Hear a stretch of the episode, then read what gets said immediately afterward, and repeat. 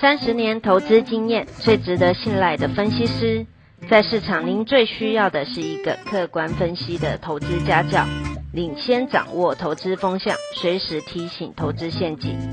亲爱的粉丝朋友们，一定要记得要按订阅，并且开启小铃铛，才不会漏掉蔡总每一天对盘市精辟的解析哦。各位粉丝朋友，大家好，我是陈章，现在是礼拜五盘后的分析。十月的第一天出师不利，第一个利空，美国一兆美元的基础建设延后表决；第二个利空，美国通膨非常的严重，大陆呢有可能在假期之后大规模的电价涨价。台商制造业的大本营，中国 GDP 第一名的省份广东省，在尖峰时刻，工业用电可能要涨高达二十五趴，这会使得企业的利润减少，并且通膨在进一步的严重，联总会绝对会加快缩减 QE，所以双利空的夹击之下，加上我觉得很贵。很重要的一个因素，那就是今天十一假期，大陆跟香港的股市是假期休市，所以国际资金外资在亚洲股市的提款完全集中在台股，所以外资的卖超金额直逼四百亿，台股今天重挫三百六十三点，跌幅超过两趴，你可以发现台股的跌幅比。美国股市昨天的跌幅更大，收盘是一六五七零，掼破一万六千六百点的整数关卡。本周的周线也大跌了六百八十九点，跌幅逼近四趴。面对喋喋不休，跌势凶猛，我们怎么看后市？我个人认为呢，美国政府不会关门。这个已经呢签署了法案之后啊，拜登呢大概已经放心了。但是比较麻烦的就是拜登两个重要的法案，也影响到未来美国的经济。一个就是一兆美元的基础建设，另外一个是三点五兆美元社会福利的法案。那三点五兆跟台股是比较没有直接的关系。但是现在两个法案呢，形成了牵制。光是民主党内部的参议员就认为说，三点五兆太浪费纳税人的钱，不同意这样的规模，希望把规模给缩小。但是同样的民主党的议员，有的人就认为，假如三点五兆的社会法案没有通过，那就连一兆美元的基础建设也不要过了。现在就卡在这个地方，这个老实讲，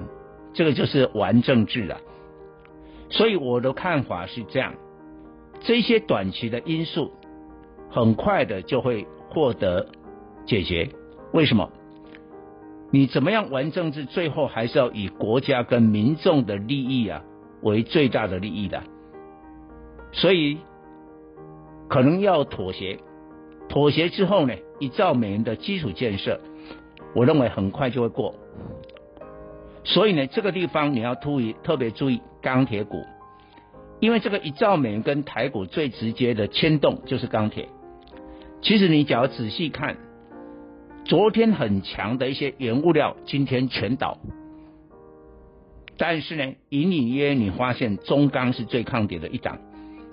今天呢只有跌零点四五元，来到三五点八五。哎，跌的不多啊。另外一档二零二七的大成钢，因为它是最浓厚的美国钢铁的色色彩的台台股的股票，因为在美国它有锂卷板的工厂，也有规模相当大的通路，今天也跌的不多了。但是呢，比较麻烦的，我也要提醒所有的粉丝朋友。因为蔡总很早很早很早以前就教大家做好资金的控管，我这个不是随便讲讲，我自己的会员的控管的资金也都是在四十趴的持股比例啊。我们保留充足的现金啊，我们已经呢、啊、观望了很久，还在观望啊。因为现阶段呢、多做多错、你不可能说啊，昨天买进，然后今天呢、啊，呃，涨上来立刻卖掉，很难呐、所以这一阵子呢，喋喋不休啊，光一个这一个月就最近这一个月就跌掉一千点呢。那会不会再跌？谁都不敢讲，因为有一个很大的麻烦，就是通膨。这个通膨会怎么样啊？变化会影响企业的获利，跟这个联总会的动作。这个老实讲，这是非常复杂的问题啊。所以在这样的情况之下，要做好资金控管。当然，有的股票是存在机会，比如说今天航运股的话，货柜三雄杀到跌停。我觉得也太夸张了一点，但是平心而论，第四季的话，货柜轮的运价运价不见得会涨哎，但是相对的散装轮的运费是会继续涨哎，但散装轮今天也大跌啊，所以你要光是航运股就开始要把它分，货柜轮第四季可能就是普普通通，但散装轮还是充满了机会。以上报告。